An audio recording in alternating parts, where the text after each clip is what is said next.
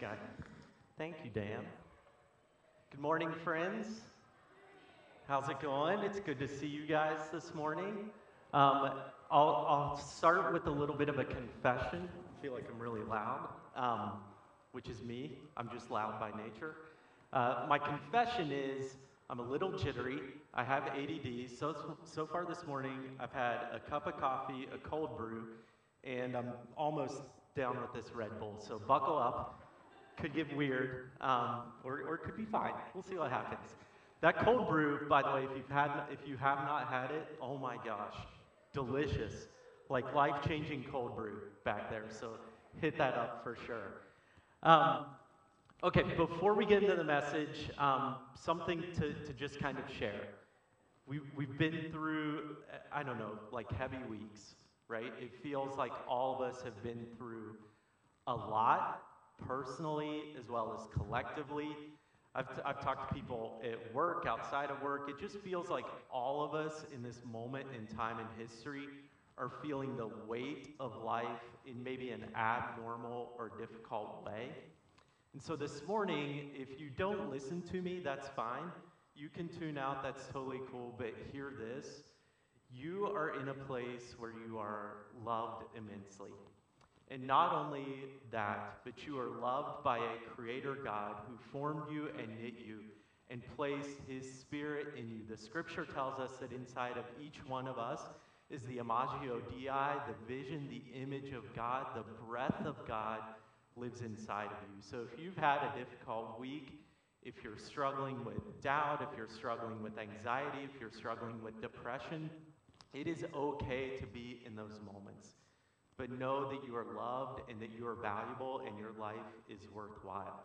And hopefully this week you can spread that message to others as well and spread that compassion to others as well. Um, okay, so uh, if I haven't met you, by the way, my name is Jake. I'm just a guy. I'm not a pastor at CV or anything like that. So if you get mad at things I say, that's okay. Uh, my role is not to uh, convince anyone of anything. My role is not to give you an eloquent speech that causes an emotional reaction that you say, that was a really great speech, and you walk out of this door feeling empowered by that speech. My role, I feel, is really just to invite you into a conversation, and I hope that that's what we can have this morning. As a church, we've been going through one of the most exciting passages in Scripture, the genealogy of Jesus. it is an accounting of whom is in the bloodline, whom is in the, the lineage of Jesus. And we've been taking the opportunity to view the lens of the story of God, to view the story of God through the lens of these individual characters in the lineage of Jesus. And we've had some, some really interesting conversations, we've had some interesting lessons that we've learned through this process. And today I, I get the, um, the challenge of speaking about David, and specifically about this tension that exists in the story of David. David, is, as many of us know, is this great king in the history of the Israelite nation. Became someone that the Israelite nation really rallied around. The kingdom was enlarged and expanded under his reign became an example of a great godly king. Scriptures would refer to him as a man after God's own heart. He penned half of the Psalms. So if you ever read through the scripture and read those great poems, those great expressions of authentic faith, those come from this king, this man named David. This man, when he was a boy, there's a story, a lore of him defeating a giant and uh, beheading the giant and having this great military victory, which propelled him into leadership. He's a, a kind of a rags to riches story, right? A guy who started as nothing, was often discounted, discredited, and then all of a sudden was propelled into this leadership position.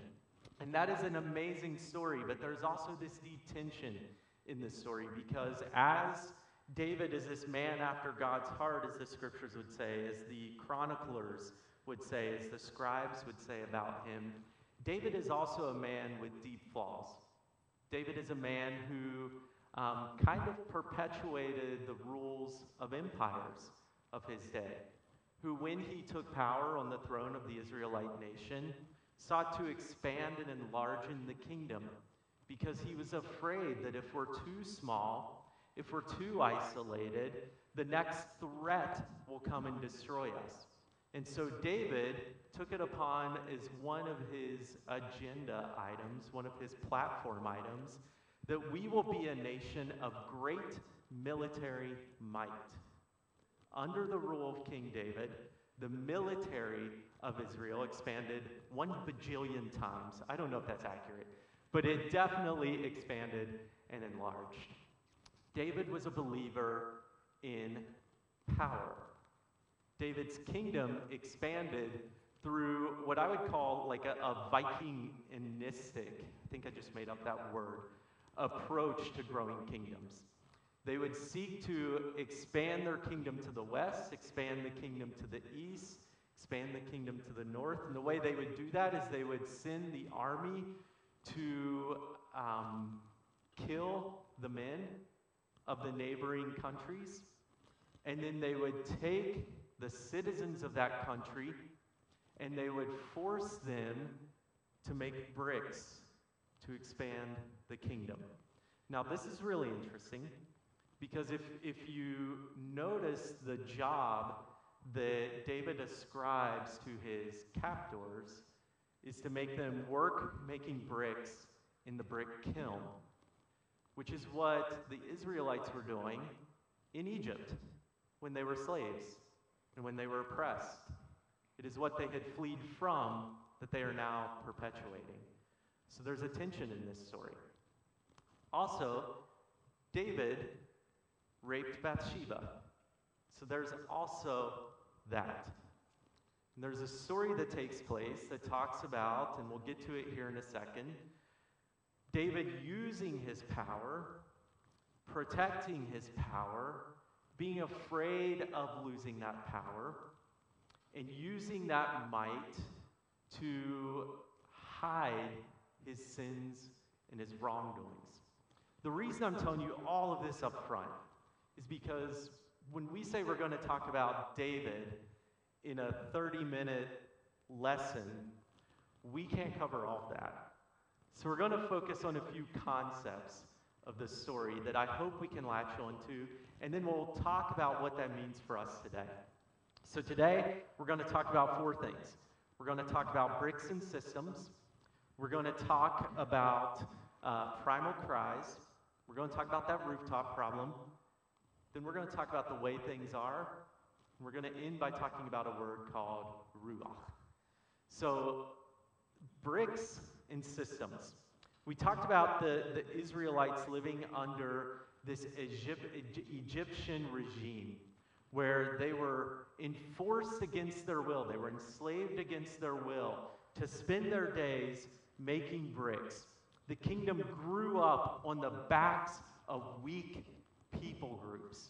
The kingdom, Pharaoh, enlarged his power, emboldened his power, made himself mightier because he could take advantage of people who were weaker, who did not have power, who did not have privilege. Egypt was a place in history. Egypt is also a metaphor.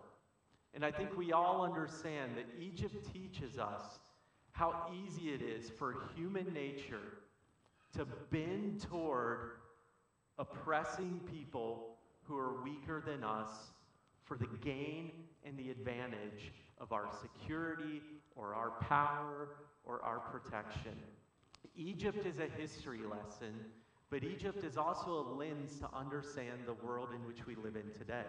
Because don't we all look around and see things happening around us at the macro level, at a national and global level, and at the micro level in our work, in our families, in our social groups, and see things where it is clear that people are taking advantage of other people in order to extend their image or to extend their reputation. And many of us have gotten caught up in those systems, in those experiences, in those moments. To be uh, an early Israelite, to be an ancient uh, person of the tribe of God, was to deeply understand what it means to be on the other side of the system, to deal with the fallout of powerful men with powerful ideas who wanted nothing more than their own power. That brings us to this concept of primal cries. There's a word in, uh, in Hebrew called sayak. I think I'm saying that right. I'm not a Hebrew scholar. So Google told me how to say that in all transparency. Sayak is this word that you could loosely translate as, as cry. But in ancient languages, you have to understand that, that you don't just define a word as an expression. That oftentimes words in ancient Eastern cultures were defined more by um, expressions or feelings or emotions. So this word sayak, the, the JPS Torah commentary, I keep wanting to call it GPS Torah commentary, it's not that, uh, writes this about the word. Sayak is one of the most powerful words in the Hebrew language. Pervaded by moral outrage and soul-stirring passion, it denotes the anguished cry of the oppressed, the agonized plea of the helpless victim. Sayak is an expression of pain, but it's also a question. It's a feeling that something has been wronged, but it's also a question that goes out into the air. Doesn't anyone else see this? Doesn't anyone else think that this is wrong? You see this word in a lot of places in the Old Testament. The first place that this word uh, is found is in the story of Cain and Abel. When Cain kills his brother Abel, there's a phrase in Genesis that says, The blood of Abel cried out from the ground. That word cried out from the ground is, is sayak, that's used in that phrase.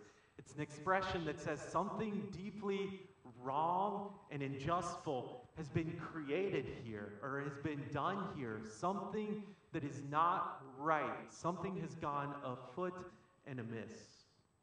The next place you start seeing this word is in the book of Exodus. So remember when we talked about the, the early Israelites and their, um, their time in oppression and enslavement under the Egyptian Empire. This is a, a monumental story in the framework of um, understanding Jesus throughout the thousands of years after this event took place. So, as the Israelites were in bondage under Egypt, you begin to see these little phrases peppered throughout the book of Exodus before they flee the empire. You begin to see these phrases where the writer takes great pain to say, God heard the cries of the oppressed. God looked down and saw and heard their anguish. God heard their pain, crying out to him. This is the word Sayak in the book of Exodus. And what's fascinating about this in the lens of a story is this is teaching us that God always hears the cry of the oppressed, which is a way of saying that God is on the side of the oppressed. Now, this is important because in ancient Eastern culture, under the reign of an Egyptian pharaoh, it would have been assumed, implied, and outright said that the pharaoh is a son of the gods who the gods and the cosmos and the universe is on the side of Pharaoh in Egypt. And he will use that power to continue building the empire because these gods and these cosmos and these forces and these energies are on the side of the powerful and the mighty and the rich and the privileged. But this story says this God is not like that. This God is on the side of the afflicted, on the side of the forgotten, on the, on the side of the oppressed. Doesn't it sometimes feel like we've lost the plot to that story?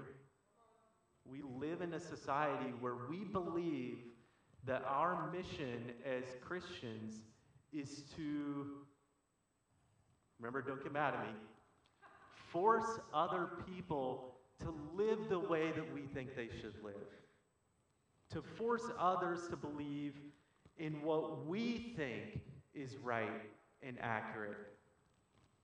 Isn't that a way of using our power to make us more powerful? It feels like we've lost the plot, but we'll get back to that here in a second. The, the lesson that comes through, and I'm glad that Kevin put this slide up because I always forget my points, and it's very helpful when I see that, is that this God hears the suffering of people, but he doesn't just hear it, he acts upon it. He cares about the suffering of people, and beyond that, he cares about the systems that create and perpetuate that suffering. We often don't talk, I, think CV's probably abnormal because CV does talk a, lot about this, but oftentimes in our churches, we don't talk a lot about systems. We talk a lot about individual control, individual beliefs, individual actions. The scripture, faith, is a collective story. It is a story grounded in the systems of the day. The story of Egypt is a story of God overthrowing not a powerful ruler, overthrowing a system of oppression and setting his people free. I believe that as followers of the way, as followers of Jesus, often what we should be doing is loving the oppressed, but also waging war against the oppressive systems, finding ways to dismantle those systems and those structures that perpetually keep people in oppression and keep people behind and seek to destroy and kill other people. This God doesn't just hear suffering and say, hmm, pick yourself up by your bootstraps and get on with it. This God says, I hear you. That is wrong. That is not what I have envisioned for this world. Let's make things right. So, this is all in the air when King David comes into power. And this brings us to our rooftop problem. Because King David starts on this uh, kind of like mighty, glory filled sort of story. I mean, I feel like if we were to see someone defeat a giant and like come from nowhere and be this amazing warrior, we would probably all vote for him in election, most likely. Because, I mean, look at what he did. So he has this like kind of aura about him, this sort of magical presence that continues to propel him forward as he builds this kingdom. And things are going pretty well. The, the plan is working, the empire is expanding, the kingdom is expanding, and things are, are going right. David is still looked at by the people as a righteous leader, as someone who really follows God and does what God wants him to do. And we are following the will of God by following King David. And then we get to this story where David sends his army out to go conquer another land, and he stays behind. Now, this is a, story, is a part of the story that you can miss when you just kind of read through that. That action itself is atypical for the time in the era. The time that this event takes place is a certain time of the year. I don't know, maybe it was like the NFL football season or something, when kings went out to war. The scriptures say the time come when kings went out to war. So kings would lead their armies into battle. And David always did that, but in this story particularly, he stays back. He's built power, he's built privilege, and he's using that power and privilege to stay safe. And in this moment, when he stays back, he's walking across his rooftop, thinking about how awesome things are. I don't know if that's what he's thinking, he doesn't say, but we could assume. When he looks and sees um, Bathsheba washing herself in her house. Now, there, there's a lot. I've read a lot of things this week about this story, and there's a lot of like, I don't know, a lot of mental hoops to jump through, I guess. Uh, there's a school of thought that this was adultery, right? That David and Bathsheba conspired together consensually to have this relationship, and then Bathsheba became pregnant, And David wanted to deal with that and tried to do all these things to kind of cover that up, um, which didn't work. But that's not actually what happened. And I think that we should be honest and authentic about this. David is a, a king.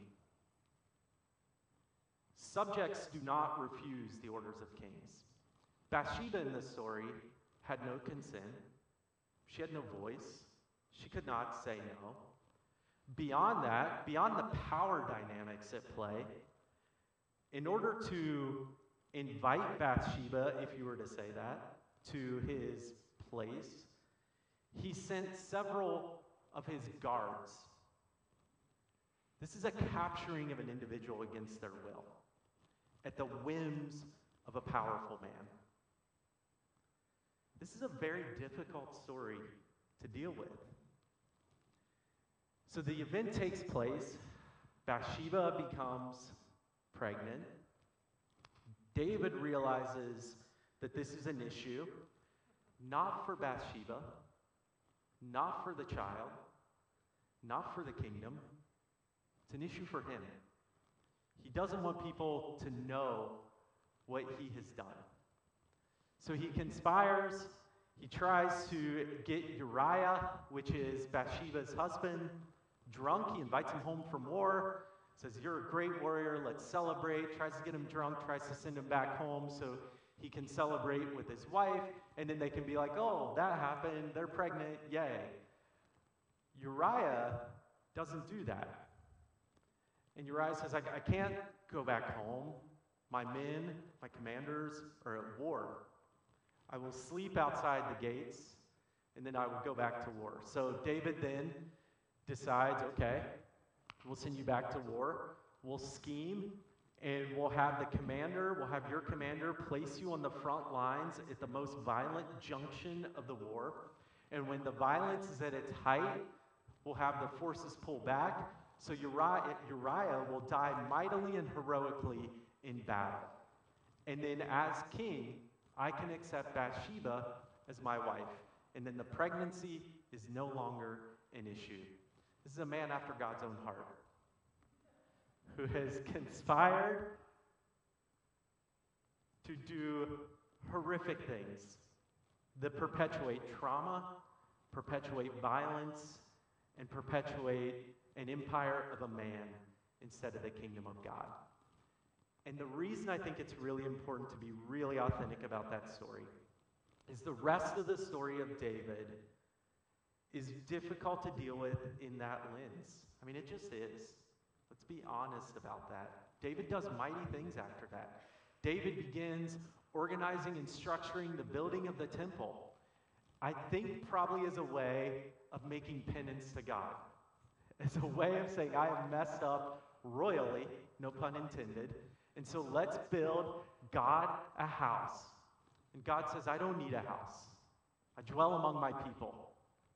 Similar to what Uriah said. He said, I don't want to go back to my house. I want to be with my people. And you can organize this. I will allow this to happen. I will allow this to take place because it's clear that the people need somewhere to come, to see, to feel the presence of God. But you will not enter in, David. And you will not be the one that takes the glory. Son Solomon will take the glory for this. And there are a lot of difficult parts of the story. David has a son with Bathsheba that dies. The, the son that um, is a result of that rape dies. And then this new son, Solomon, comes into the scene. This is the one that God says will take the next kingdom or take the kingdom to the next step in the next iteration. I believe that I don't know a lot of what's happening in this story, but I do think that there's a truth buried in here that there are consequences to our actions. There are consequences to times when people destroy other people. When people look down on other people and take advantage of other people and oppress other people, there is a justice in the consequence of things.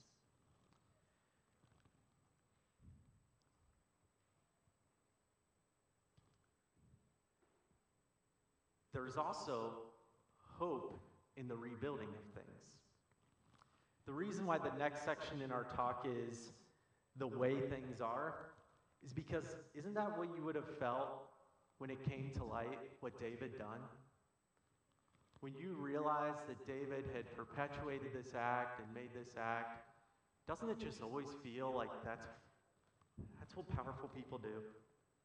It's the way it's always been. I mean, we we've lived through this, right?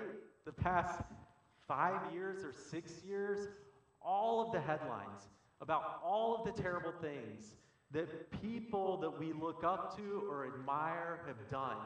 At a certain point, we become desensitized to it because we kind of feel deep in our bones, of course, that's what they did.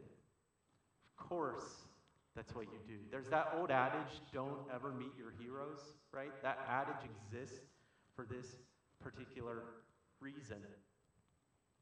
Now, that's the hard part of the talk. Let's not dwell on the bad. Let's, let's look toward the future. There's this other word that I want to talk about for a second, and then we'll close the loop on all this. And this word is ruach. Ruach is another um, ancient word. The word is translated breath or spirit. The first time we see the word ruach is in Genesis as well, when it says, the Ruach of God, the Spirit of God, looked out on the darkness of the universe and spoke into the universe. Ruach is the energy, the creative, the divine breath and voice and presence and spirit of God that infuses darkness with light, that infuses death with life that restores and redeems, that oozes into the cracks of the broken apart empires and regimes and peoples and forms them and knits them together. Ruach is also found in the book of Ezekiel. Remember that weird story where the prophet Ezekiel has a vision where he looks out on a valley of dry bones and the Ruach of God comes over the bones. The bones begin to thistle and stitch together, and skin forms and arises up out of the grave a mighty army. This is a metaphor, a story of what's possible when the Ruach of God goes against the oppressive regimes of the day and hears the sayak of the people who are crying out for mercy and for grace and for redemption. The Ruach of God is in us. It is the breath that exists in our souls. Which brings us to Jesus. Jesus, in a lot of ways, is the next David. In a lot of ways, from the lineage of David, from this idea of kingship, from this idea of messianic prophecy, from this idea of the Son of God, in a lot of ways, he is the iteration and the fulfillment of what the people expected and desired from David. And in other ways, he's the anti David where David grew the, the kingdom of the people through military might and force and power. Jesus says the kingdom of God grows through the laying down of power. What does that look like for us today? What does it look like for us to rebelliously lay down our power so that others can be blessed and benefited, so that we can look into broken areas and invite life and invite hope, invite peace, invite redemption, and bring a new vision of what's possible for those people. Every story that you read about Jesus is a story of laying down power in order to overcome and dismantle systems. Jesus also existed inside the context of an oppressive regime. He lived inside the Roman Empire, one of the most notoriously violent, prolific societies in the history of the world. He was a person who directly confronted the powerful systems of his day, who looked at the Pharisees, who were the religious right of his day, and said, You got the plot wrong. This is not about you. This is not about you being in power. This is not about you being in privilege. This is about God bringing forth his vision of redemption into the world. Why are you using your position to lord over other individuals? The story of Jesus is a rebellious story of hope, of what can be in the midst of what is. So this morning, have the, the band come up, I think.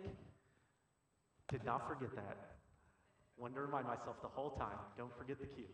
Um, as a way of, of closing this morning, inviting you into the conversation, this is like a hard topic to tie together neatly into a bow at the end and say, here's the exact takeaway and here's what you should do about it.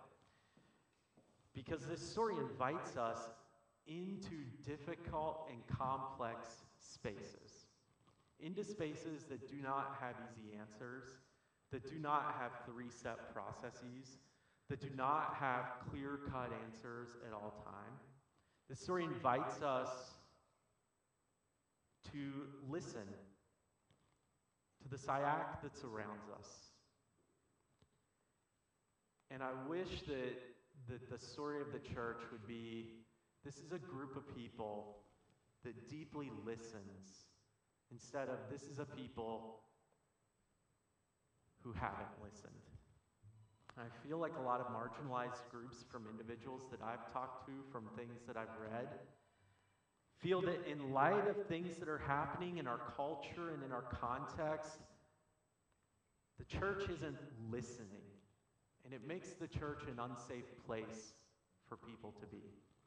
So I guess maybe my call this morning or my challenge to this morning faith looks like listening first not being the hero of the story. So I invite you, when you have that visceral reaction to something that you hear in the news, or a talking point, or some story, instead of allowing that visceral reaction to overtake you, what if you step back and leaned and sought to listen to the cry of the people rising up? I believe if we do that, the Ruach inside us will take care of the rest. That God will give us the vision for what to do with that. We're going to do communion. Kelly, we're going to do communion. The other cue I, I did not want to forget. Um, I'll pass this one over here. We'll go this way. You guys can, can all stand. I gave it to the wrong people. Kelly, I'm always doing the wrong thing. Communion is this really um, interesting, weird celebration that Christians have done for thousands of years. And it stems from this event. It's recorded in the scripture that the night before he was betrayed, the night before he was captured by the Roman army, Jesus gathered his disciples together and he broke bread with them. And in the breaking bread with him, there's another instance of Jesus laying down his power. He says, This is my body that's been broken before you. Take this, eat it in remembrance of me. After they'd broken the bread and after they had um, eaten, he took the cup that they were drinking from and said, Likewise, this is my blood that has been that, that has been poured out for you. Drink this in remembrance of me. Even in communion, we find a reminder. God's saying the most powerful thing you can do is lay down your power, invite the kingdom of God into the broken places, and allow His Ruach, His Spirit, to set you free. Thank you for listening this morning. We're going to worship a little bit.